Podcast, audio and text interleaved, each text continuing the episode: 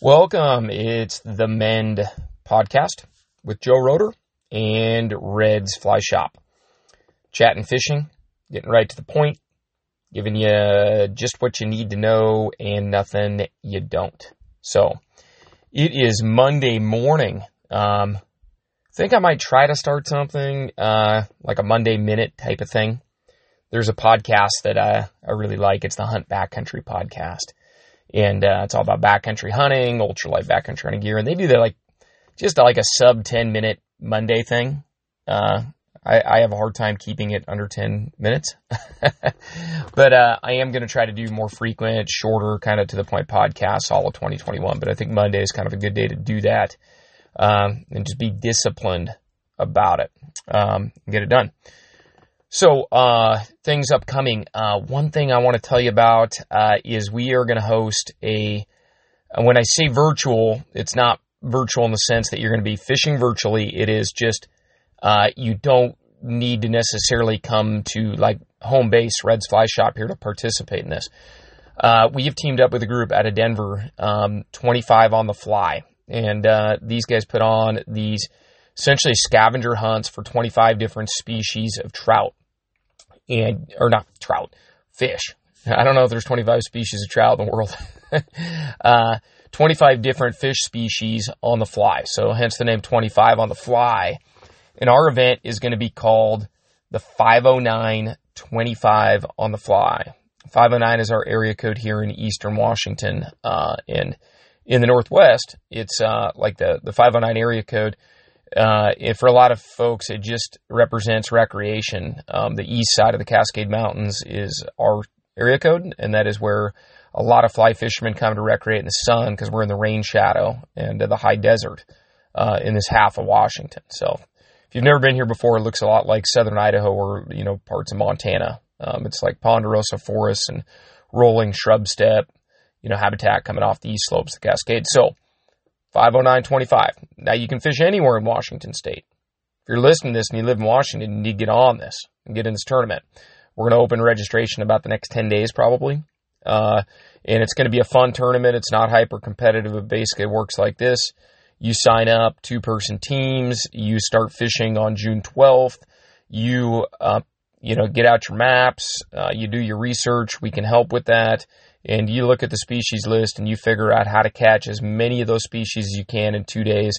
And you just record a little video clip of yourself with the fish using an app uh, on your smartphone. Have your fishing partner record it, and then that automatically you submit that off your phone, and uh, it goes on the leaderboard. Uh, so, and then uh, the cool thing is, if you're in the tournament, you get to see all the cool stuff people are catching real time and what teams have how many species, etc. There's going to be a ton of swag bags and prizes uh, and a lot of little sub competitions uh, within the tournament. There will be like a probably a two fly tournament uh, that's kind of a sub tournament inside this thing by sponsored by the Umpqua uh, Fly Company. Anyway, there'll be a lot of cool stuff. A lot of stuff's going to get given away, and uh, just in light of the social distancing climate we may or may not be up against in June, the cool thing is to participate, all you got to do is swing in here on Friday afternoon or Saturday morning. Or if you absolutely can't make it, maybe you live in a far reaching corner of the state. Just let us know early in the week and we will FedEx your stuff to you that you need for the tournament, which is basically just a lanyard that hangs around your neck that it's like a badge that proves you're actually in the tournament. So, anyway, that's going to be June 12th and 13th uh, 509.25 on the fly. It's going to be amazing. Uh, we're going to offer, I think, 75 teams. And uh, if you're listening to this and you don't live in Washington, there are other 25 on the fly tournaments in other parts of the country. These guys came up with a really cool idea. They're good at managing these things. Uh, go to 25onthefly.com and I'll try to remember to put a link in the description of this podcast. Okay. So we got that going. Uh, you know, if you haven't got your calendar out and started to plan where and when you are going fishing this year, January is the time where if your goal is to fish more this year, get your calendar out, pick a few destinations, do a little research, and start blocking out some space for yourself.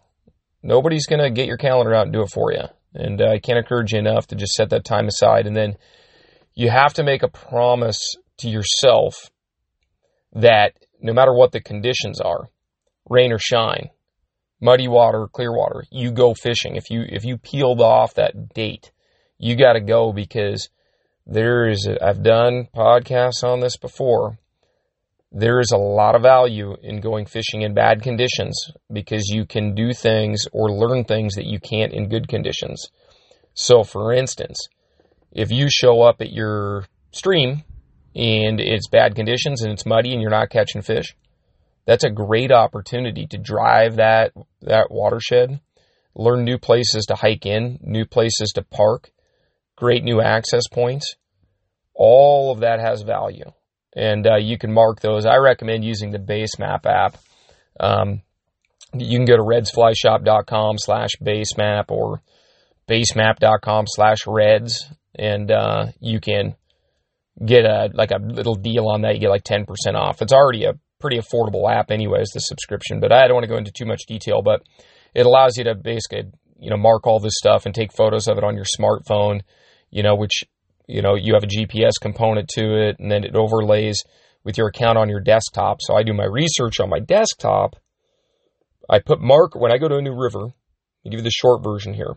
Let's just say I'm looking at a new river. I'm going to go fishing there.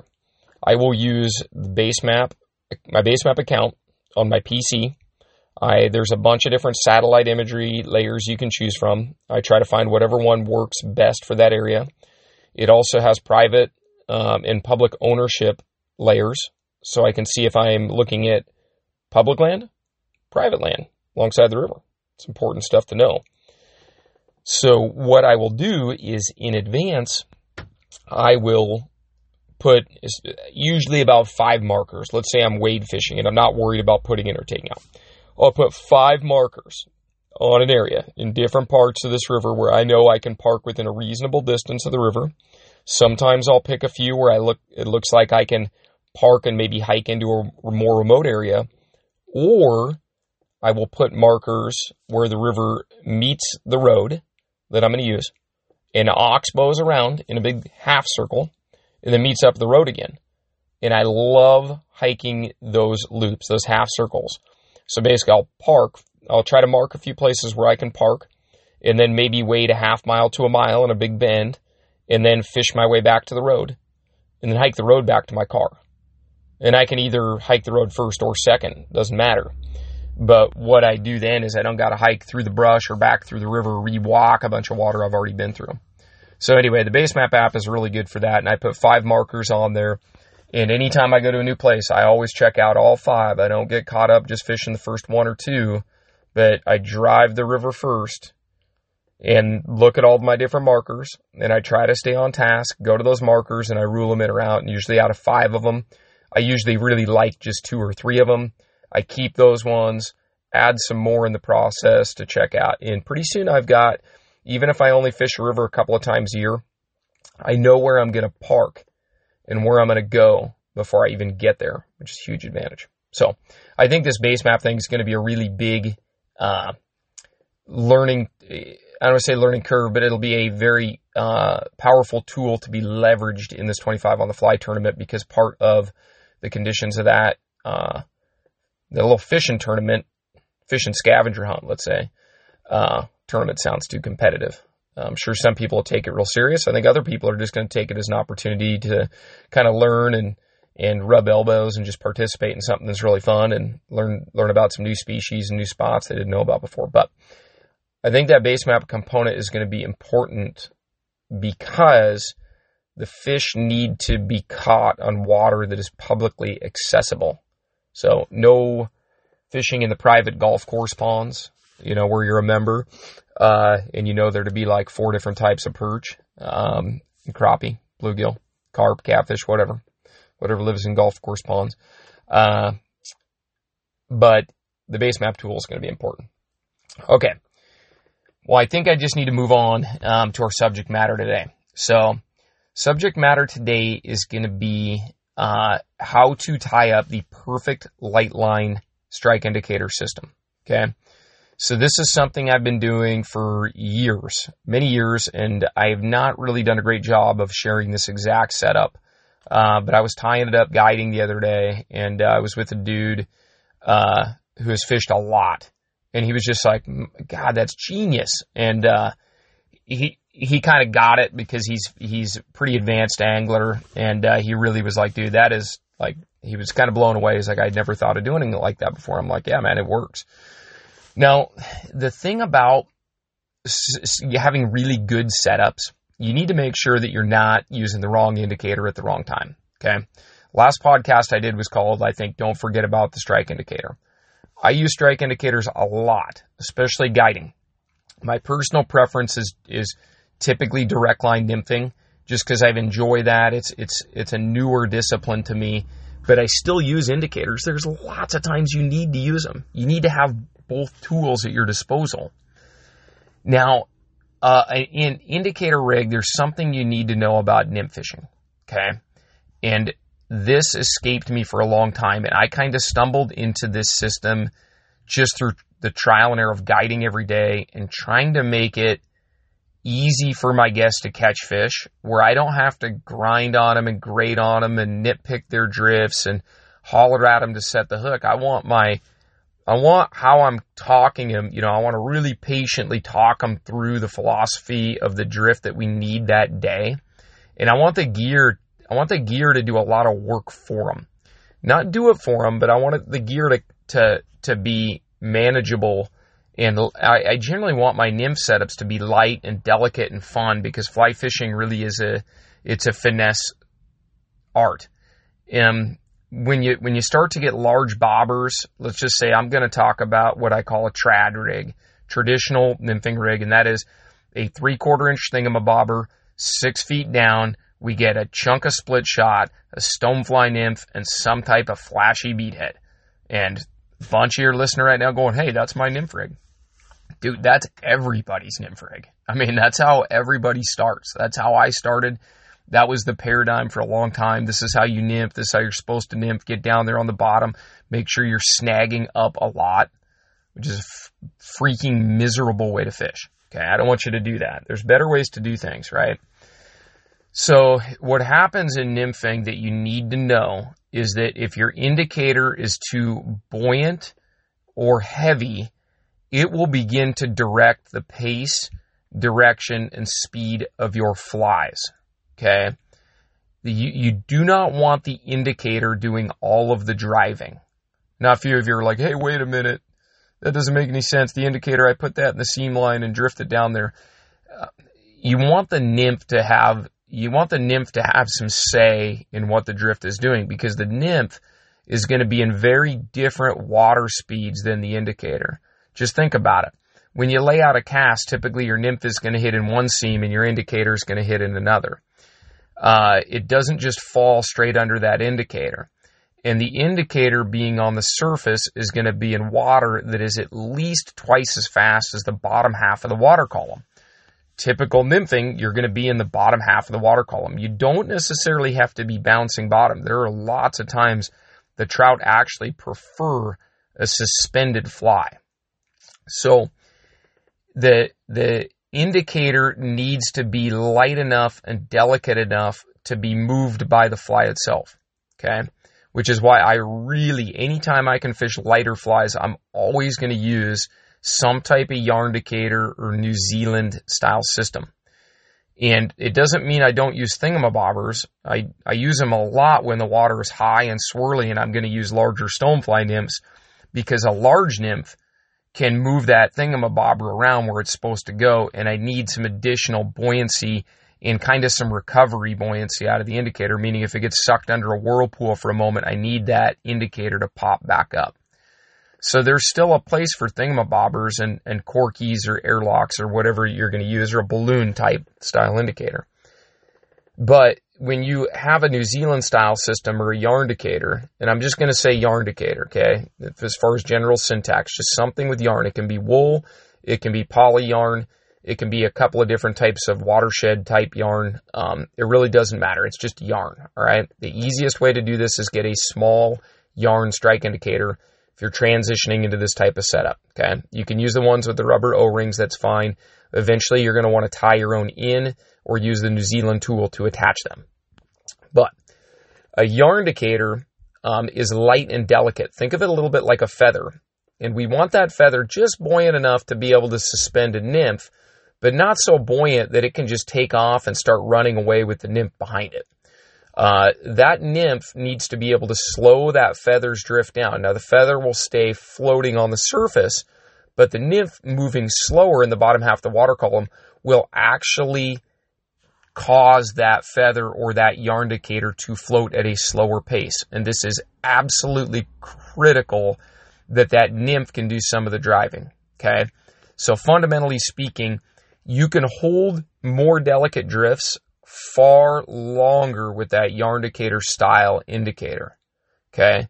The more buoyant that indicator is, the more delicate and fluffy it is, the more of an ability that nymph has to slow the indicator down or even pull the indicator over toward itself. Okay. So now you can actually cast and fish your nymph and know that that yarn indicator is actually going to draw towards the nymph as it sinks, which is a big deal. Now, if your yarn indicators begin to get waterlogged, that is extremely problematic. That won't work because they will begin to float too fast when they have water in them. And you also can't do a lot of that guide voodoo stuff where you pick the, you delicately pick that feather like indicator up and mend it over toward your nymph, toward a cliff wall, toward a brush pile, and you begin to be able to essentially do these micro roll casts and move that indicator around the river. Maybe you got a boulder coming up and you want to push your your your drift toward the boulder. You can lift your rod tip up and delicately roll cast just the indicator. You can leave the fly in the water.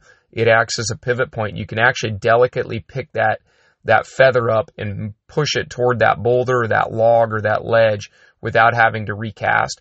The control you have is immense.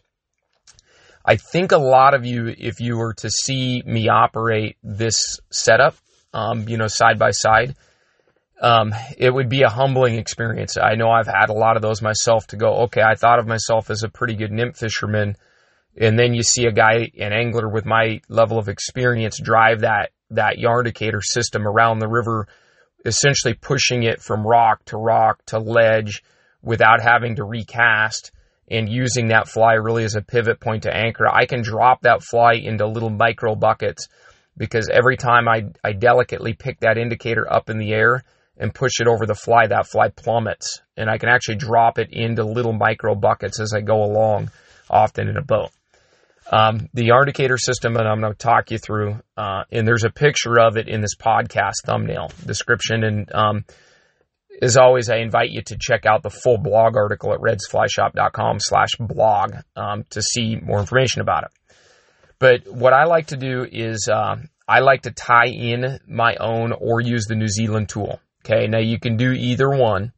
And what I'm going to do is I'm going to take some either some polypropylene yarn. Um, the New Zealand wool works really well, uh, and uh, you can do one of two things. The New Zealand kit is really tidy. If you just take a minute and learn how to use it, I think you'll really, really appreciate it. And at times, I will slide that indicator up a little bit. It's not my first preference, but maybe I need to go two feet deeper. I can actually take and slide that indicator up just on friction. There's a little piece of rubber um, material, rubber tubing material that acts as a friction lock. And you just slide it up if you want to go a little deeper and then slide it back down to the knot that I'm going to describe when you are going to do your short line nymphing, which is what I do 90% of the time with this rig. So, all right, let me talk you through the rig here. Uh, so it's incredibly effective. It's a delicate floater. It'll hold drifts longer with less mending and it floats the right speed and it can allow you to just walk that nymph right into the trout with little noise and less maintenance and mending. It these drifts have way more staying power uh, than a bobber drift. Okay, so what we're going to start with is you can just take, you know, any of your old kind of tired tapered leaders, something that the tippet has been broke off a few times and you, you're, you've been patching it up and you, you probably should throw it away to be quite honest. But if you can get about four to five feet out of that leader, like a seven and a half foot 4X or 3X tapered leader, you can start with that as a butt section. And you're gonna you're gonna feel with your fingers where that taper goes from a real thick butt section and then aggressively tapers into a much thinner diameter. And where that tapers down to about 0x, you know, not a not not thin, but definitely not thick. We want it to be right on that taper because we want that indicator to have a little bit of flexibility right at the indicator to move around and follow the right current seams. If you put that indicator in like 20 or 30 pound butt section, that is where most of your drag comes from is that stiff butt section in the fly line. We want that indicator out in the flexible portion of that leader. Okay. So you need about four feet from the end of your fly line. And what you can do is you're going to tie, I think the first thing you want to do is tie on a Rio tippet ring. And I like the large ones for this operation because they tend to move around a little bit better. And about four feet down, where it gets to be about 0x diameter, uh, you're going to tie with a non slip mono loop. You're going to tie that Rio tippet ring on just as though it was the eye of a hook. Okay. I'll put a link in the podcast description for the non-slip mono loop, all right? And you're just going to tie that on like it was a fly. And that's going to leave that ring hinging around and kind of moving around on that loop, all right? So that's the magic of this setup, other than the yarn indicator portion. And that's going to allow that fly and that tippet to hinge and just fall and plummet like a rock right underneath that indicator. Now, this is a huge advantage because it's going to give you far more direct connectivity between that indicator and your fly. So if I need to get my fly, say, three feet down or four feet down, now I will generally run just three or four feet of tippet because I know I'm going to be able to drive this drift just right and have that that that nymph, that beadhead nymph, usually a tungsten jighead nymph is is a fast sinker. It works good. You don't have to use them, but that's my personal preference. I want density there, and I will run 5x tippet on this most of the time, even to my small stonefly nymphs. I'll run 5x just because 5x sinks really fast. And I'm indicator nymphing with Euro rods for the most part anymore. The soft tips on these 10 foot three weights or 10 foot two weights and such, they protect light tippet. I, I think that, you know, this yarn indicator rig on a Euro rod is just the cat's meow. So, uh, you're going to tie that on and uh, you're going to tie that tippet onto the tippet ring. And so now basically you've got, you know, a butt section with no indicator yet, a non-slip mono loop tied to the tippet ring, and then say four feet of tippet. And with a traditional nymphing rig where you don't create this hinge setup, you generally need to run your tippet length below the indicator at least one and a half times the water's depth to consistently be near the bottom. But the problem is you don't have good direct connection between your indicator and the fly you end up missing a lot more fish. You have a lot more weight on there, and it doesn't fish nearly as good in softer, slower edges. And I have just found the softer, slower edges to hold a lot more trout than what people realize. People tend to have more success in fast water because it masks imperfections in their drift. But I think you're walking over the top and passing up a lot of fish on softer edges. Um, and these yarn indicators fish really good on these soft edges. You can actually hold the suspended drift in there very delicately. So we've got, uh, essentially we've got, if we added four feet of tippet, we had about four feet of butt section. We've got about an eight foot total leader right now. And now we're going to add some type of yarn indicator and we're going to put that within an inch or two of that non-slip mono loop. Now, ideally, you put that indicator right at the knot for that mono loop, and so you have that hinge you know, right there exactly at the indicator. That's going to fish the best. Okay. That's going to drop the fastest. It's going to give you the quickest response time on your indicator. Okay. The, the only downside is I tend to get a few more tangles, uh, in false casting. I, I tend to get a few more jumble ups. When I'm running it myself, I don't mind. I'll usually run the indicator right to the knot. When I'm guiding a lot, I'll run it up about two inches just to give a little bit of turnover between that indicator and that hinge. And that t- tends to, to cast just a little bit better. Uh, so you're, but you definitely need that indicator, uh, within about two inches of that tippet ring. That's, that's the kind of the ideal spot, um, in my mind as you're starting this. When it comes to indicators, I'll put a few links in there. I suggest you, you need to have a variety of indicators in the whole grand scheme of things indicators are really cheap. Uh, you know, you, you can buy New Zealand wool And there's a way where you can just get the wool, cut what you feel is an appropriate um, size. I believe if you were to, um, trying to think of a, of a, of a good analogy for, for what the size is, but, um, if you were to have the kind of the thickness of a water, like a small watercolor paintbrush, you know, something you would use for a small art project, um, kind of that thickness on each side and have that indicator uh, tied with about, say, one inch of material and pretend you're making a small watercolor paintbrush. Uh, that would be a good size to start with. The New Zealand toolkit allows you to install that yarn with a little piece of tubing. Don't be intimidated by it. It's way easier than you think. They have some great videos. To me, that's the best way to do it. Um, you can get the New Zealand kit, you get the New Zealand wool, you plug it in, and you can make a, a ton of indicators for like 19 bucks. Um, the other way to do it is you can actually just get the wool, or you can get some type of polypropylene yarn and put an overhand knot in your leader and but you don't close it. So it's basically just a single overhand knot. So you form a loop and you take your tippet end through and you've basically got this open overhand loop and you take your yarn and you put it in the middle of that and then you pull that knot shut. And uh, the risk of this is you're not going to be able to open your if you if you truly have that leader tapered down to a zero X, which I recommend, you're not going to be able to open that back up and repair it.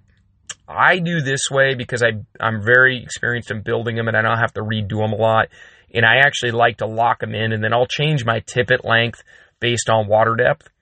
As you're feeling your way into this, the New Zealand system is better. You can move it up and down the line and you can rebuild the indicator if that yarn becomes too sparse, gets too soggy, or it's too thick and it's too much indicator. You want this indicator to to be sparse enough that it dries out on every cast and lands on the water very delicate and very buoyant like a feather. Um, so I treat mine, even the New Zealand wool, I'm going to treat mine with a Loon Aquel floatant. And uh, I also keep a strike indicator comb to pick those fibers apart and maximize the surface area in the fibers. So I think an indicator comb is another uh, essential uh, part of this this leader setup. So uh, I am gonna post today uh, a blog article on kind of how to do this, how to build it, the products that you need. It's it really allows you to fish a lighter setup and still get those same incredibly fast sink rates that you would with much heavier rig. It holds drifts better and cleaner with less maintenance in those soft edges, and it puts more trout in the net. Ultimately, the goal isn't always more trout but it's more trout on a very light, delicate, fun way to set it up. And if you have a good rig, you can chill out a little bit. You don't have to be, you don't have to fish like a, you know, a drill sergeant or a neo-Nazi and take everything like it's, you know, life or death. Um, you know, you just chill out. You got a good rig. You can run some nice drifts through soft edges and it's a, just a great way to fish. So, I uh, hope that's helpful. Check out uh, redsflyshop.com slash blog for the whole, the full blown write up. And uh, if you listened all the way to the end, got to get you the promo code, man. It's a deal, 10% off any order from now through March 31st, 2021. And that is promo code podcast21.